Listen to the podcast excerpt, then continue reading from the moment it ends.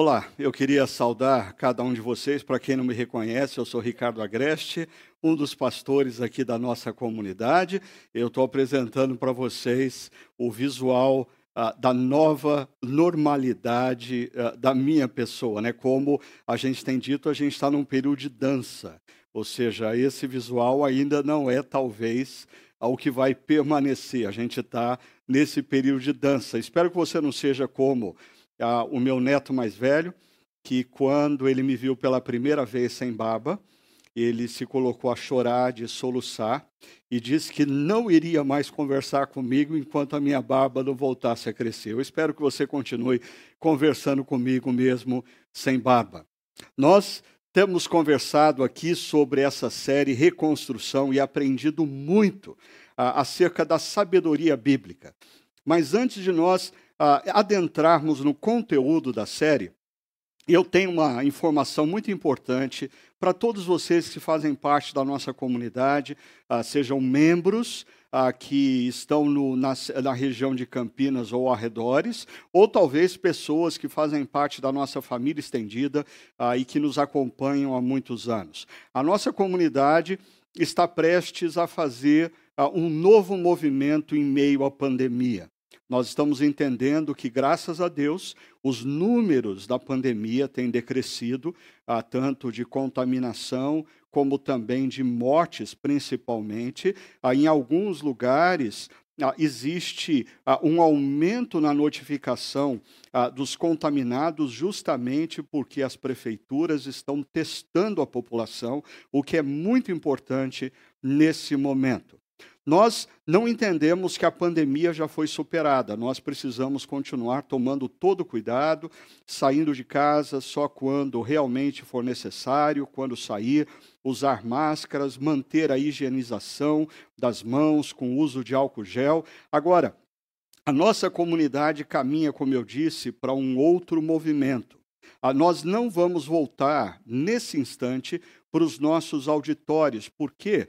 Absolutamente todos os especialistas na área da saúde que nós consultamos dizem ah, que não é recomendável, nesse momento, as pessoas estarem em ambientes fechados com ar condicionado.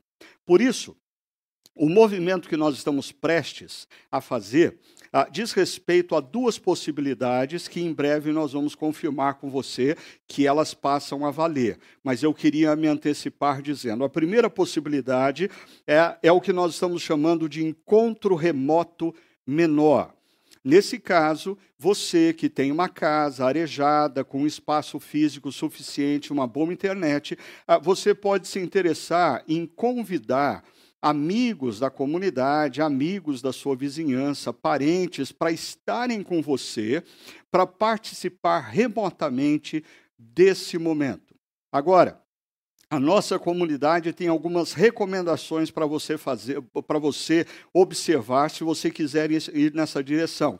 Por isso, eu convido você a acessar o chakra.org barra novo normal e clicar em encontro remoto menor e você vai receber ao longo da semana as recomendações e as, os direcionamentos. Agora, existe uma outra possibilidade que nós estamos construindo, e essa eu queria pedir muita atenção de vocês, que é para o encontro remoto maior. Nesse caso, nós não estamos falando necessariamente de uma casa, nós estamos falando de um lugar que tem acesso público, como uma varanda de um restaurante, uma escola ou qualquer coisa parecida, que pode reunir ali com toda a segurança e com boa ventilação em torno de 30 a 35 pessoas. Se você tem um desses lugares ah, e deseja disponibilizar esse lugar para ser um ponto de encontro remoto maior, recebendo a transmissão do nosso encontro de adoração e reflexão, você também deve acessar o site chakra.org barra novo normal e clicar em encontro remoto maior. E você vai receber ao longo da semana também quais são os requisitos aí as recomendações ah, para que você transforme o seu espaço físico num lugar onde outros amigos e amigas possam ah, ah, estar e juntos adorarem a Deus e ouvirem a reflexão da palavra. Agora, é muito importante você perceber o seguinte: ah, essa, essas possibilidades, elas não estão ainda em prática ah, pela nossa comunidade. Nós vamos aguardar os próximos dias, de acordo com a recomendação de alguns especialistas, e até o próximo domingo nós vamos ter um posicionamento oficial sobre isso. No entanto, eu peço para que você visite esse site ah, e já comece a ter acesso às informações necessárias, caso você queira fazer da sua casa um espaço remoto menor, ou se você quer fazer de um espaço físico que você possui, que pode agregar mais pessoas, um espaço remoto maior. Enquanto isso, nós continuamos orando pelo nosso país, ah, pelos cientistas que estão em busca ah, de uma vacina eficaz contra a, a essa pandemia. A, estamos orando pelos nossos governantes, para que Deus dê sabedoria a eles, e orando por cada um de vocês, para que Deus renove as forças físicas e emocionais de vocês nesse período que já se prolonga por seis meses que nós temos vivido, mas vamos ter paciência, vamos ter sabedoria, se nós queremos sabedoria, nós precisamos nos voltar para o que a palavra de Deus diz. Então, voltando aqui à nossa série, Reconstrução, Agenda de uma Geração. Eu queria dizer uma coisa para vocês. Ah, quando eu leio, e eu já estudei a vida de Neemias várias vezes ao longo da minha caminhada cristã, mas eu me impressiono tremendamente em perceber quanta sabedoria de Deus existe na narrativa que descreve a caminhada de Neemias. É, é impressionante porque os princípios que nós encontramos nesse texto, ah, de cinco séculos antes de Cristo, ou seja, cerca de 2.500 anos atrás, ah, como esse trecho, nos traz princípios que o mundo corporativo hoje exalta como se fossem grandes descobertas. Por isso, você que é líder numa organização, você que é empresário, você jovem que atua no mundo corporativo, debruce-se na vida de Neemias, estude a vida de Neemias ah, e cresça em sabedoria a, a partir desse texto das Sagradas Escrituras. Como vocês podem se lembrar, nós conversamos há duas semanas atrás sobre a necessidade de nós cultivarmos excelência. Ah, deixa eu dizer uma coisa para vocês. Eu acho que todo discípulo de Cristo precisa ter como marca na sua vida e principalmente caminhada profissional a excelência, por uma razão simples. Ah, o discípulo de Cristo já compreendeu que os dons e talentos que ele possui foram dados por Deus e que na sua vida ele usa esses dons e talentos nas mais variadas áreas para honrar a Deus. Então, se existe um profissional que deve sempre fazer com excelência o que é colocado em suas mãos, é o discípulo de Cristo, e Neemias faz isso. Me chama atenção sempre a vida de Eric Liddell, ah, que foi um missionário na China, mas antes disso, ele foi um atleta nos Jogos Olímpicos da França, de Paris, em 1924. E ele foi medalha de ouro na prova dos 400 metros rasos. A Eric Liddell, depois das Olimpíadas, volta para a China e ele vai morrer muito precocemente ah, como missionário. Mas ah, no filme Carruagens de Fogo, ah, esse filme ah, traz um trecho do seu diário, e no seu diário ele escreve Deus me fez veloz, e quando eu corro, Deus sorri. Ah, pare e pense comigo. Ah, Deus deu a você dons e talentos. Deus deu a você possibilidades e capacidades. Será que Ele deu simplesmente para que você use para o seu próprio benefício? Eu diria não. Ele deu para que você use isso para o benefício de outros e faça o que você tem que fazer com grande excelência, porque quando você faz uso dos dons que Deus te deu com excelência, Deus sorri. Deus sorri. Mas no último final de semana, nós conversávamos sobre a importância de termos um plano, porque o nosso Deus é um Deus que tem um plano. Ah, nosso Deus tem um plano redentivo da história. Deus tem um plano de salvação na história e Ele está executando esse plano ao longo dos anos, ao longo das décadas, ao longo dos séculos. Quando nós olhamos para as Escrituras, Quando Deus tira o povo de Israel, que era cativo no Egito, ele tem um plano.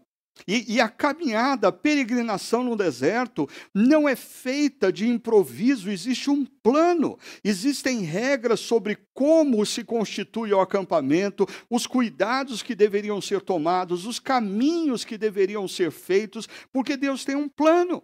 Jesus teve apenas três anos de ministério efetivo. No entanto, é interessante que as palavras de Jesus mostram claramente que ele age mediante um plano.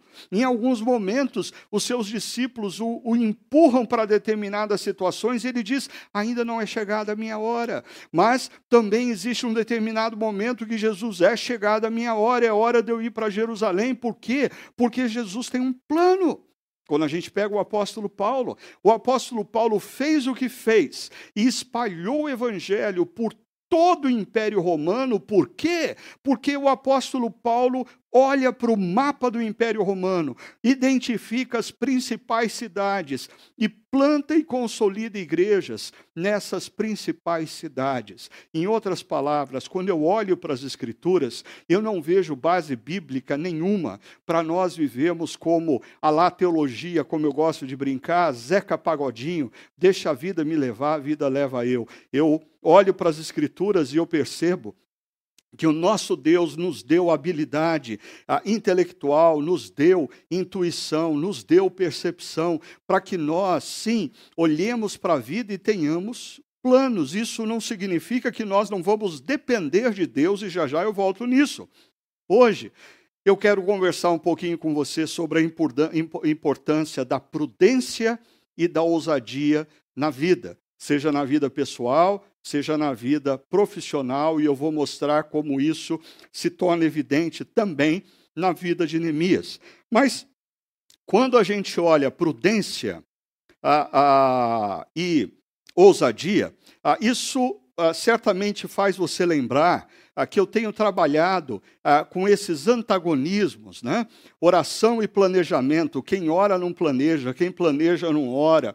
Ah, é, foco em pessoas ou projetos. Há quem foca em pessoas não pensa em projetos, quem pensa em projetos não pensa em pessoas. E tem mais um aparente ah, antagonismo aqui. Prudência e ousadia, porque parecem características opostas. No entanto, Neemias se mostra altamente hábil em conciliar e integrar esses aparentes antagonismos. E eu queria mais uma vez enfatizar para você isso. Perceba, Neemias é um homem que ora enquanto planeja, ele planeja enquanto ora. Neemias desafia pessoas a se engajarem em projetos que vão abençoar pessoas. Neemias se mostra altamente prudente, sem deixar de ser audacioso. Neemias pratica ousadia, sem em momento algum se esquecer da prudência. Como eu tenho dito, Neemias é um tipo de Jesus Cristo no Antigo Testamento. Nós temos ah, esses, esses elementos presentes na pessoa de Jesus com plenitude, com perfeição, porque Neemias deixa o palácio da Pérsia para vir a Jerusalém e reconstruir a vida das pessoas, mas Jesus deixa os céus na presença do Pai, se faz homem, entra na história para reconstruir as nossas vidas. Como? Se deixando morrer naquela cruz, pagando o preço dos nossos pecados e ressuscitando no terceiro dia, para que ninguém tivesse dúvida alguma de quem ele era e quem ele se afirmou ser era verdade. Dessa maneira, quando você compreende quem é Jesus e o que ele fez naquela cruz, e você se rende ao seu amor e ao seu perdão, algo novo começa a acontecer na sua vida. A sua vida é reconstruída de dentro para fora. Por isso, se você ainda não se rendeu a esse amor e ao perdão de Jesus, eu convido você a fazer isso ainda hoje. Mas voltando aqui à história de Neemias, falando um pouco mais sobre esse desafio de integrarmos prudência e ousadia. Olha o que pensadores ao longo da história já disseram acerca desses conceitos. Primeiro, Vitor Hugo, pensador e escritor francês do século XIX, ah, ele escreve assim: a prudência é a filha mais velha da sabedoria. A prudência é a filha mais velha da sabedoria. Ah, é interessante porque aqueles que fazem parte dos nossos grupos pequenos e estão estudando o livro de Provérbios devem ter percebido que muitas vezes o conceito prudência e sabedoria se misturam. A prudência não é exatamente sabedoria, mas a prudência ela certamente é derivada da sabedoria. Mas ainda um pensador do século anterior a Vitor Hugo, um inglês chamado Samuel Johnson, ele diz algo interessante. Ele diz: prudência é uma atitude que mantém a vida segura, mas com frequência não a faz feliz. Olha que interessante. Prudência é uma atitude que mantém a vida segura, mas com frequência não a faz feliz. Parece então que a prudência ela é importante, mas ela não nos leva necessariamente à realização. Algo falta. E aí eu quero mostrar para vocês um pensador que vive entre o mundo do século XVIII, de Samuel Johnson, e do século XIX, de Victor Hugo, que é um teólogo e filósofo, Arthur Schopenhauer, diz: a ousadia é, depois da prudência, uma condição especial de nossa felicidade. Então, Schopenhauer parece apontar para a ousadia como esse elemento que nos falta para a realização depois da prudência. A ousadia é depois da prudência. Você não deve escolher entre a ousadia ou a prudência, é prudência mais ousadia. Agora, eu só estou mostrando para você como que os pensadores nos últimos três séculos ah, trabalham um conceito da prudência e da ousadia para voltar ah, a sua atenção para 2 Timóteo capítulo 1, verso 7, mais uma vez,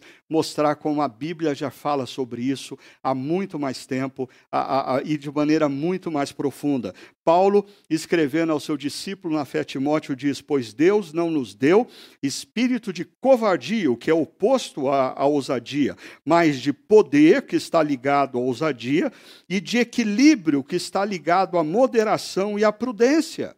Perceba, poder está ligado à ousadia, poder de execução, poder de ação.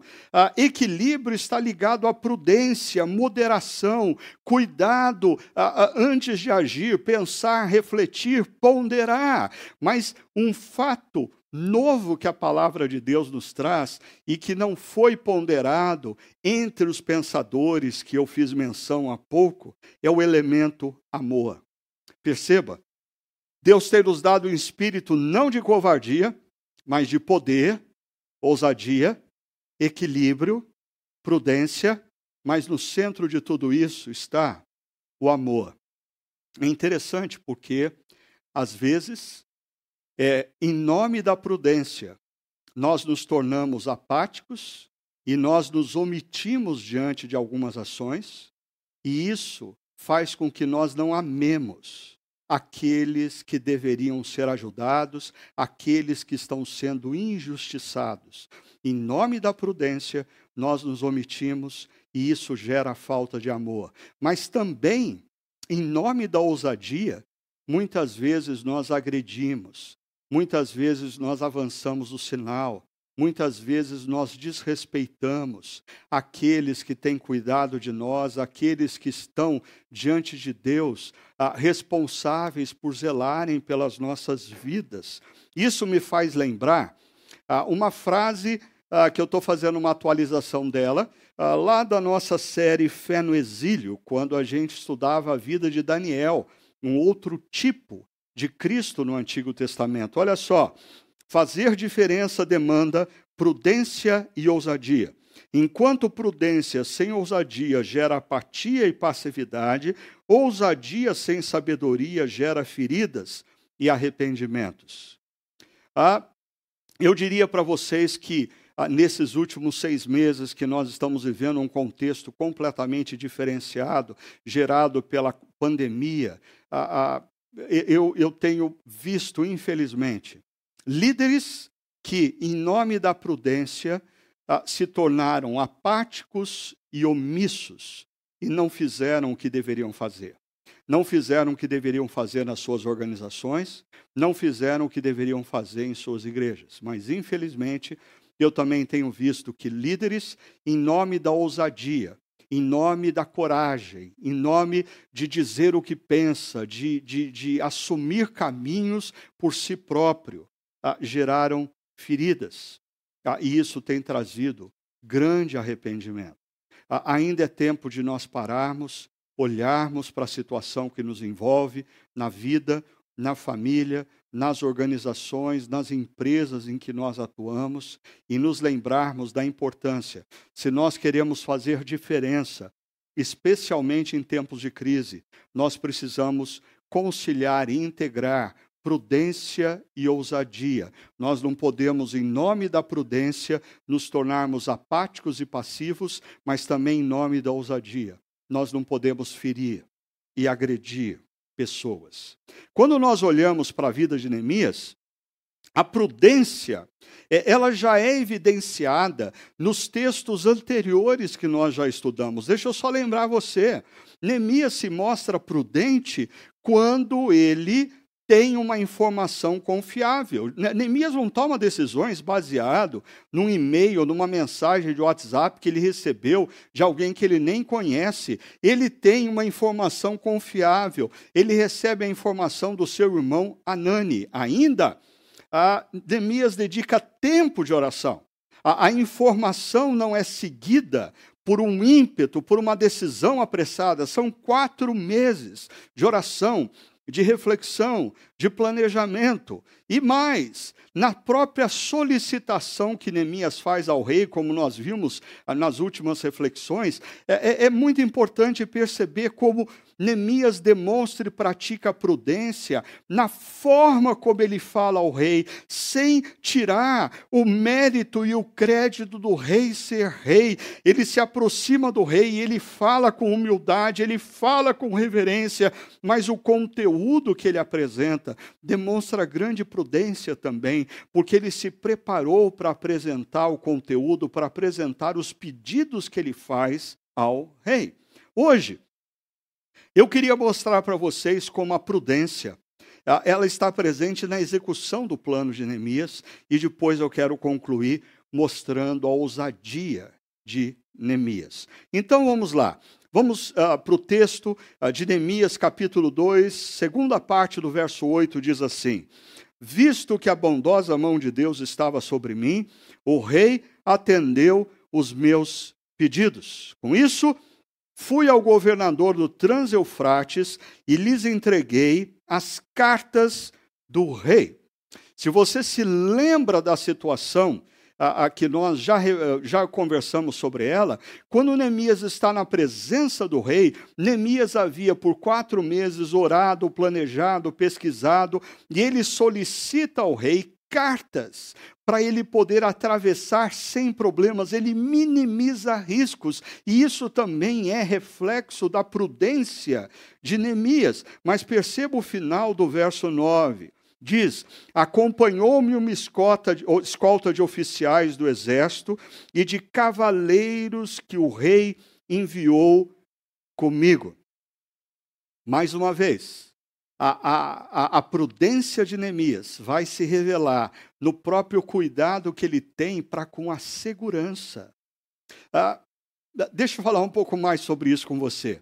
É, é interessante que às vezes algumas pessoas entendem que porque elas são cristãs, aí elas leem o Salmo 23, o Senhor é o meu pastor e nada me faltará, ou leem o Salmo 91, seja lá qual for o, o salmo, eles acham que eles não precisam fechar a porta de casa, eles acham que pode andar por qualquer lugar da cidade, ah, porque os anjos do Senhor acampam ao redor daqueles que o temem. Eu diria, tudo isso é usar o texto como pretexto, fora do contexto, porque ah, quando nós olhamos para Neemias, o fato dele confiar no cuidado de Deus não o impede ou não faz com que ele não tenha cuidado para com a segurança. Ele cuida da segurança. Neemias não é um cristão, se a gente poderia dizer assim, um cristão ingênuo. Ele confia plenamente em Deus, mas ele confia que Deus deu a ele também habilidade para enxergar as coisas, para perceber riscos, para minimizar riscos, ah, para tomar providências para cuidar e zelar da sua própria vida, da sua própria saúde.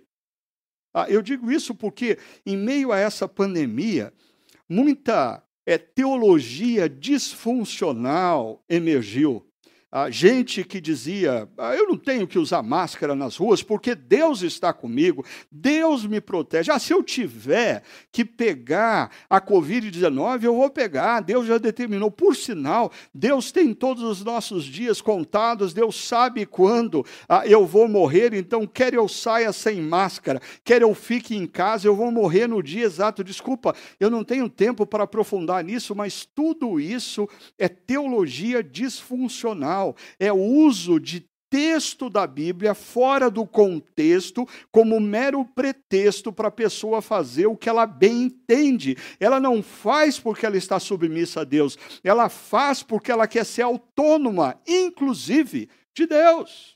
Inclusive de Deus, ela não se submete a ninguém, nem às circunstâncias. Neemias sabia que ele ia atravessar ah, lugares perigosos. A Neemias sabia que em algumas regiões a situação era instável e ele sabia principalmente que chegando em Jerusalém ele ia se deparar com oposição. Por isso, Neemias demonstra precaução quando ele olha, percebe, toma providências em relação à sua própria segurança. Agora, ah, perceba, por que Neemias tem essa escolta? O verso 10 vai responder para a gente. Diz assim: Sambalate, o Eronita, e Tobias, o oficial amonita, ficaram muito irritados. Eles não ficaram um pouco irritados, eles ficaram muito irritados quando viram que havia gente interessada no bem dos israelitas. Quem era Sambalate? Sambalate, ah, ele possivelmente era meio judeu e ele era governador da região da Samaria. Ah, e ele tinha interesses políticos e econômicos para que Jerusalém continuasse na situação precária que se encontrava. Quem é Tobias, que o texto diz oficial amonita, mas essa palavra aqui, oficial, no hebraico, é uma palavra que não se refere a um cargo de importância, mas a servo. Possivelmente, Tobias era um oficial amonita a serviço de Sambalate. E o que acontece? Eles ficam profundamente indignados ao perceber que Neemias se move na direção de Jerusalém para fazer algo de bom para as pessoas que ali habitavam, para reconstruir os muros da cidade, para reconstruir a economia da cidade, para reconstruir a vida religiosa da cidade. É interessante como a impressão que eu tenho é que a presença de Neemias em Jerusalém, mexeu no queijo de Sambalate e de Tobias. E aí, isso me faz pensar no seguinte: já lá no início da minha caminhada ministerial, eu me lembro que alguém ah, disse assim para mim: se você não quer ter inimigos e opositores, tenha uma vida medíocre. Ah, se você não quer ter opositores, não faça diferença. Faça o óbvio trabalhe sempre na média. Não, não procure ah, interferir em processos aonde está eh, processos que estão gerando injustiças, que estão gerando opressão sobre a vida das pessoas. Agora, se você quiser fazer diferença, se prepare, porque ah, o único meio de você não ter inimigos e opositores é sendo medíocre no que você faz. Se você for medíocre no que você faz, ninguém vai se preocupar com você, ninguém vai ficar ah, ah meio que inseguro com a sua presença. Agora, quando nós pegamos um homem como Neemias, que trabalha com excelência, com a motivação correta, honrar o seu Deus, um homem que ao longo da história ele tem princípios muito sérios de justiça, ah, certamente a presença de Neemias desestabiliza os sistemas e as estruturas de injustiça e de opressão criadas por esse tal de Sambalate e Tobias. Então nós vemos que prudência está ligado a, a você lidar bem com a oposição. E se nós formos para o verso 19 do nosso texto, ah, mais um elemento é acrescido nessa oposição. Quando, porém, Sambalate, o Eronita, que era de Samaria, Tobias, o oficial amonita, a serviço de Sambalate, e aparece um terceiro nome, Gesem, o árabe. A palavra hebraica é o emir, que vem de Emirados. Durante ah, o domínio babilônico, medo, persa, a região que nós conhecemos hoje como da Arábia Saudita, dos Emirados Árabes, as tribos se juntaram e, bem possivelmente, Gesem era o representante da união desses Emirados. Ah, na época, então, Neemias não está lidando com uma oposição frágil. Ele está lidando com um governador da Samaria que ficava ao norte de Jerusalém e com um representante da confederação de tribos ah, dos Emirados, ah, que ficava mais ao sudeste de Jerusalém. Agora, perceba, quando você pega o verso 10, que fala de oposição, e o verso 19, que fala de oposição, eu gosto sempre de mostrar para você a estrutura do texto, porque eu acho que um dos propósitos de todo e qualquer pregador e expositor da palavra é ensinar as pessoas a lerem a Bíblia. Por isso, preste atenção, nós temos no centro aqui a chegada em Jerusalém, o desafio e reconstrução. Mas a chegada em Jerusalém, o desafio, está envolvida pelo quê? Oposição. Você tem inimigos, você tem opositores, é claro. É, é sempre bom fazer a pergunta: esses inimigos e opositores, ah, eles se levantam porque eu estou fazendo alguma coisa efetivamente errada, aí a gente precisa reconsiderar ah, o nosso caminho, ou porque a, a, posição que eu estou assumindo não é uma posição sábia, aí quem tem que reconsiderar sou eu, sou você. Mas muitas vezes na caminhada, na medida em que você ascende profissionalmente, você caminha, você começa a incomodar pessoas.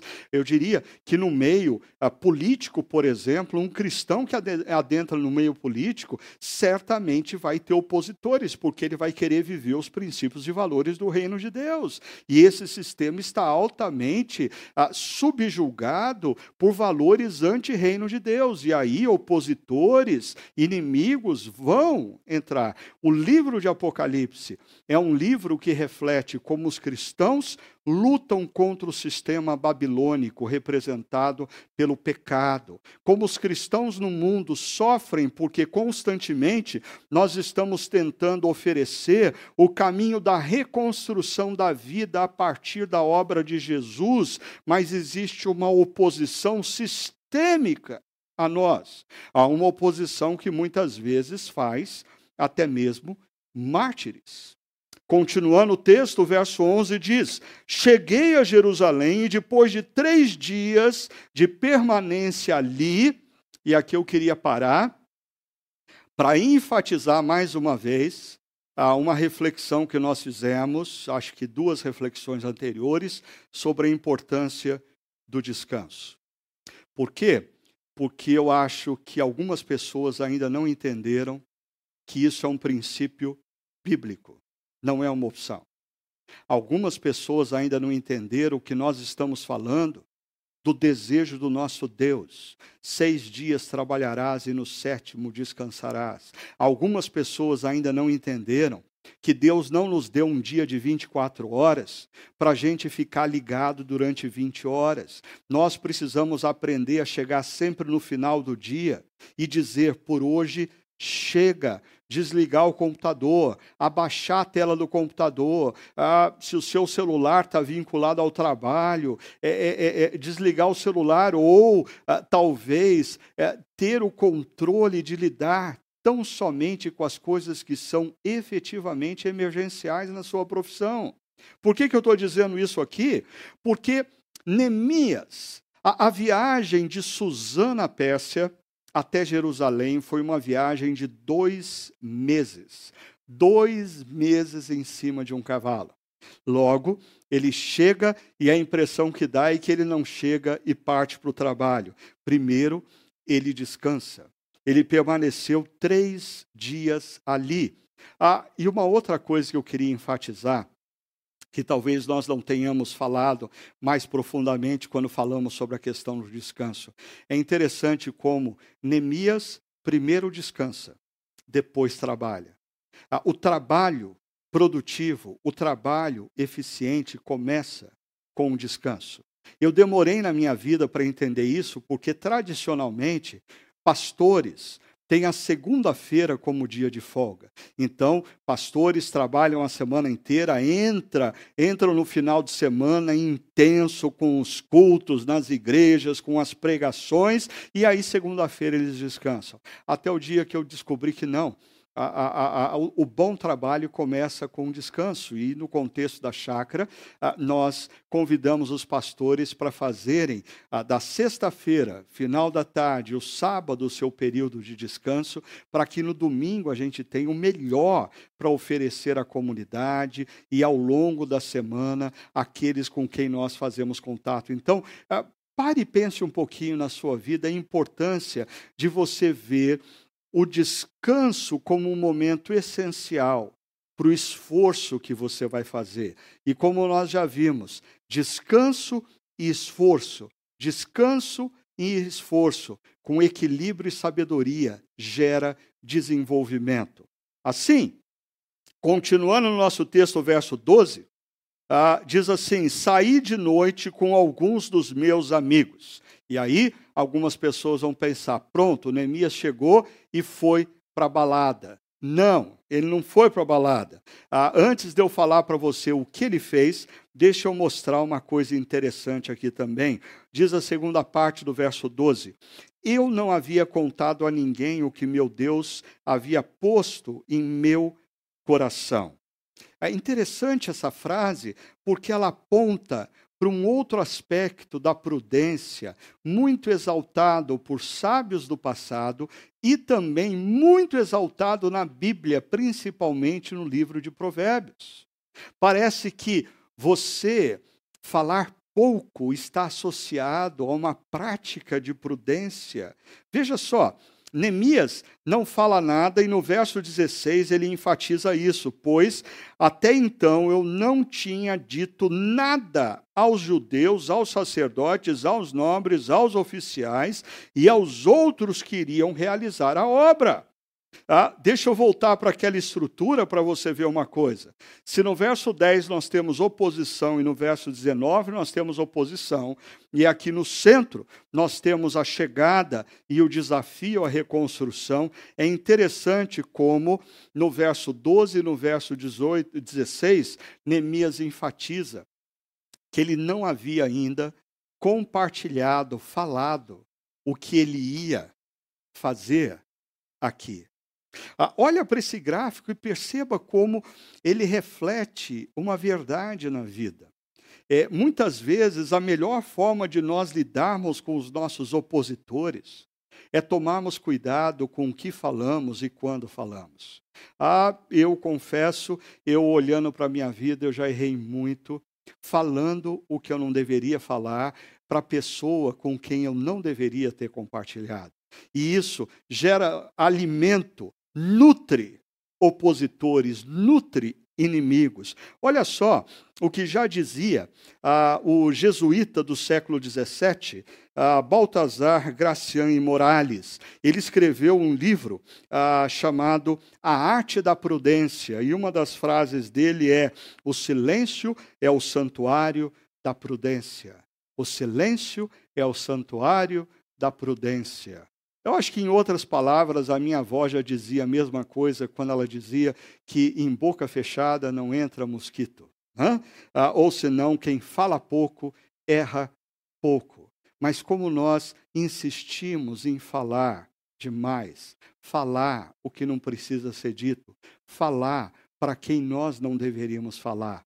E Neemias, ele se mostra altamente equilibrado, moderado, prudente, não compartilhando antes da hora o que ele precisa falar, fazer e não compartilhando com quem ele não deveria compartilhar. Agora, eu queria chamar a sua atenção também que o filósofo Sócrates também é defensor da associação da prudência e do silêncio da língua. Olha o que, que Sócrates dizia: as pessoas precisam de três coisas: prudência no ânimo, silêncio na língua, e eu sei, peraí, eu não vou te dar a terceira agora, é prudência no ânimo, prudência no ímpeto, na ação. As pessoas precisam ser prudentes no agir, não, não, não agir de maneira impulsiva. Mas ele associa isso também ao silêncio da língua. O que, qual é a terceira coisa que Sócrates apresenta?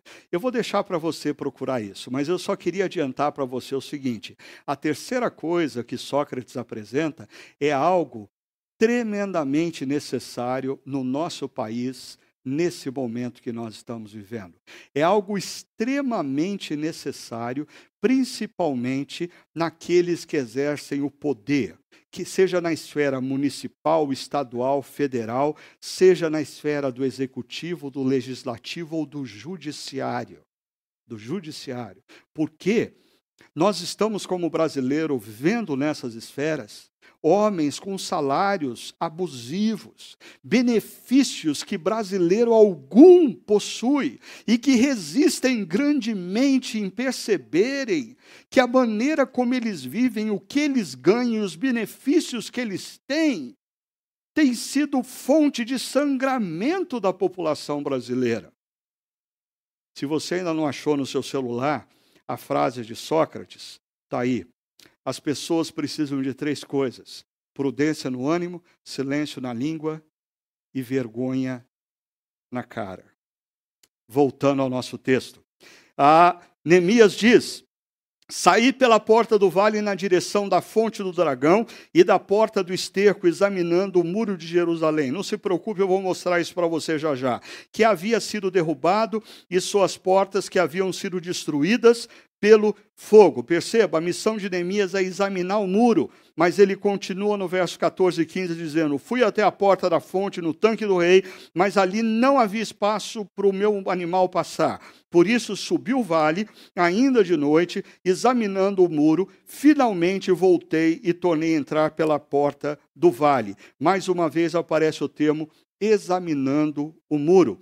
Deixa eu ver se você consegue enxergar aqui, ah, antes ah, do pessoal aí da edição dar um close no, no, no mapa, é que eu estou sem a minha caneta aqui, mas ah, Neemias sai por essa porta, a porta do vale, e ele desce o sul, ah, na direção do sul, e ele encontra aqui ah, o que é conhecido no tempo de Jesus como o Poço de Siloé, ah, e em Neemias é descrito como a piscina do rei, e aí ele tenta subir nessa direção, mas o muro havia sido derrubado de tal forma, e aqui você tem um vale enorme, e aqui você tem um outro vale, o que fazia com que a cidade de Jerusalém dificilmente fosse invadida pelo sul.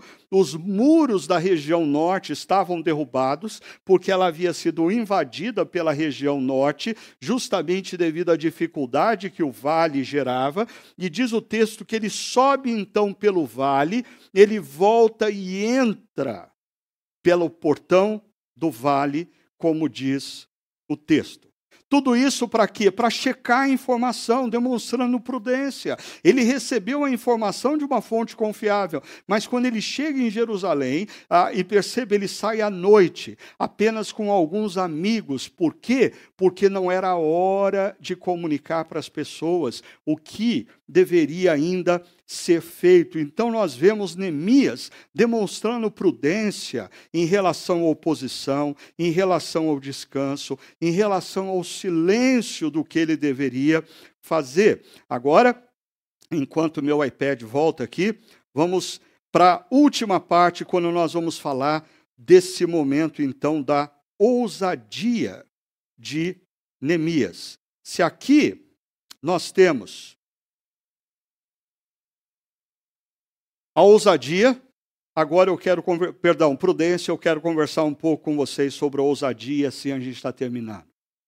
Neemias, depois de tudo isso, ele reúne os principais líderes religiosos, políticos e de família ah, do povo de Jerusalém, e ele diz: Então eu lhes disse, vejam a situação terrível em que estamos. Jerusalém está em ruínas e suas portas foram destruídas pelo fogo. Deixa eu chamar a sua atenção para uma coisa aqui. Essa população já é possivelmente a terceira, quarta população que reside em Jerusalém e os muros estão derrubados. Os muros estão derrubados há mais de 130 anos. E sabe o que, que acontece quando a gente convive por muito tempo com uma situação? A gente perde a capacidade de enxergar a situação. Aquelas pessoas viviam ah, numa cidade com os muros derrubados, mas elas não enxergavam mais os muros derrubados. Eu diria isso acontece em muito casamento.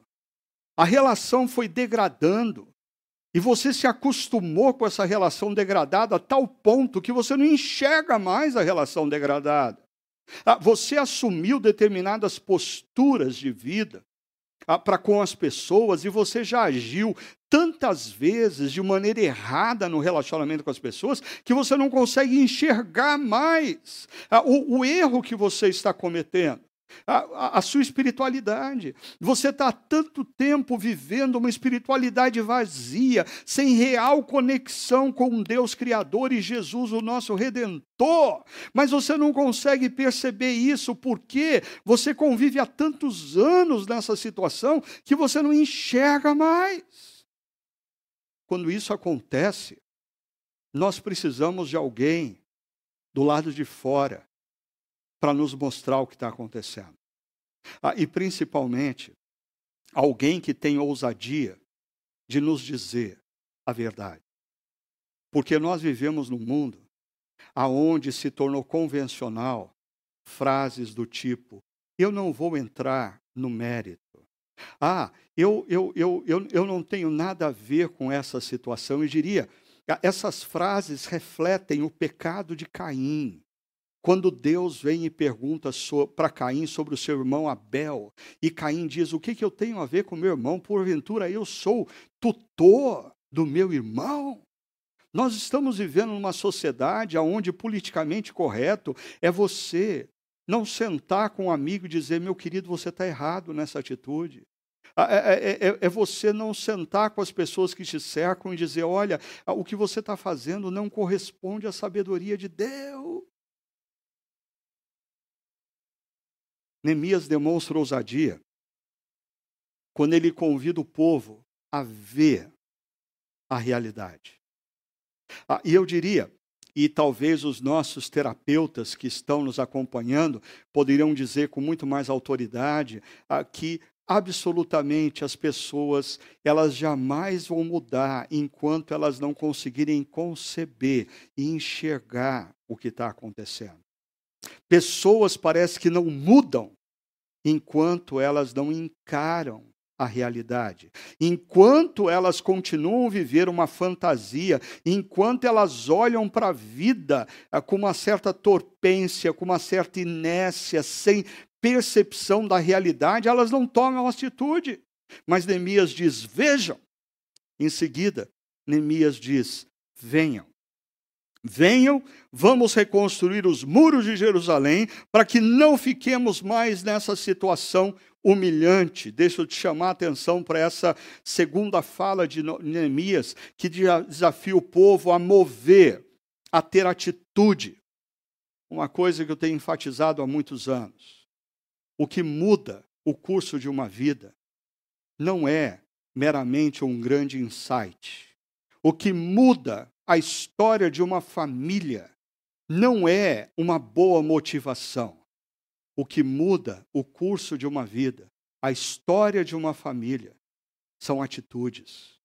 É você enxergar o que está de errado e tomar uma decisão, ter novas atitudes, ter uma nova postura diante do que tem diante de você. Quando nós olhamos para esse texto, Neemias pede para o povo enxergar os muros e encarar a realidade. Os muros estão derrubados há mais de 130 anos e eles não haviam feito nada acerca disso. E Neemias desafia o povo a iniciar um processo de reconstrução, a ter uma nova atitude para com o problema, porque de nada adiantaria eles concordarem com Neemias, é verdade, os muros estão derrubados, é verdade, esses muros têm sido razão de vergonha, se eles não mudassem a atitude, se eles não tivessem um movimento na direção eh, de, de algo novo, de um novo comportamento.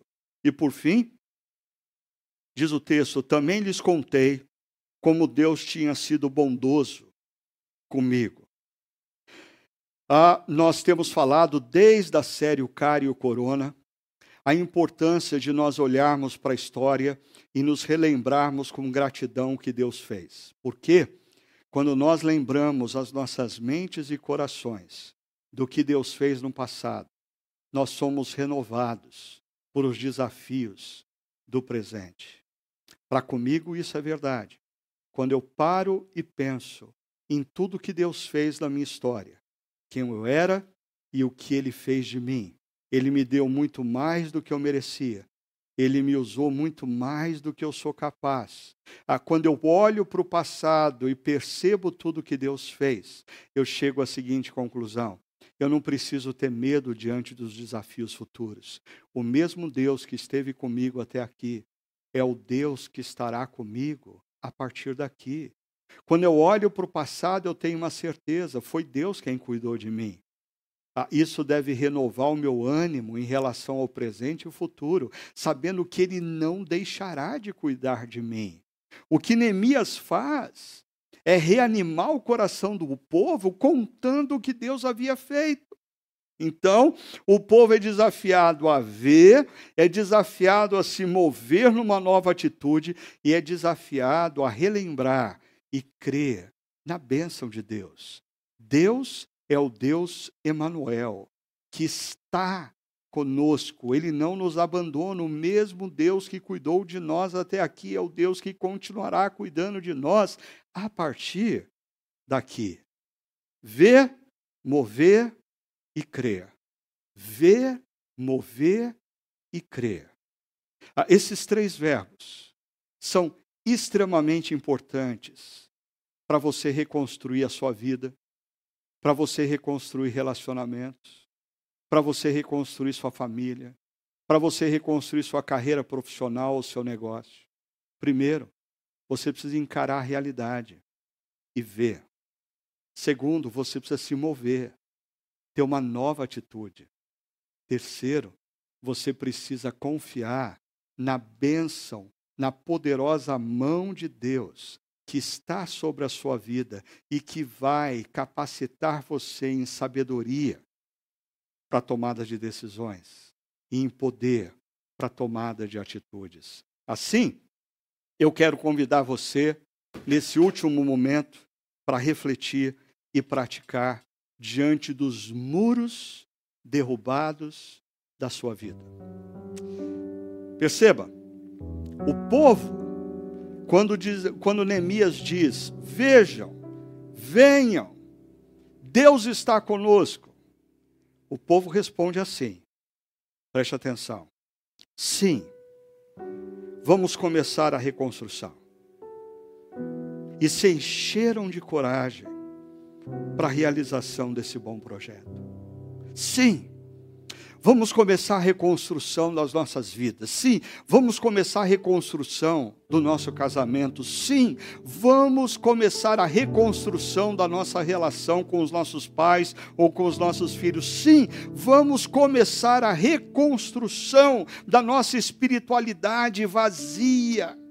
Sim, vamos começar a reconstrução das nossas relações na comunidade cristã. Sim, vamos começar, recomeçar a construção do nosso ministério, do nosso serviço a Deus. Sim, vamos começar a reconstrução.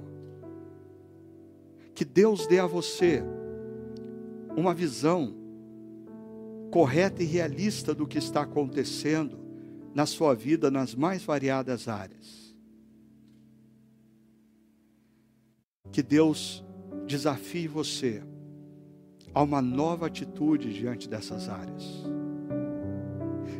Que Deus relembre a sua mente e ao seu coração o que ele já fez no passado, renovando o seu ânimo hoje e te dando coragem para assumir o desafio da reconstrução no presente. O povo de Jerusalém disse: sim, vamos recomeçar, vamos começar a reconstrução. A pergunta é: e você? E você? Eu quero desafiar você a um momento de oração, de reflexão. Deixe que o Espírito Santo de Deus se mova na sua mente, no seu coração iluminando para você enxergar a realidade, mostrando para você as atitudes que Deus quer que você tome e relembrando na sua mente e no seu coração tudo o que Ele fez na sua história, de maneira que você tenha plena convicção que o mesmo Deus que cuidou de você até aqui é o Deus que vai continuar cuidando de você a partir daqui. Vamos orar.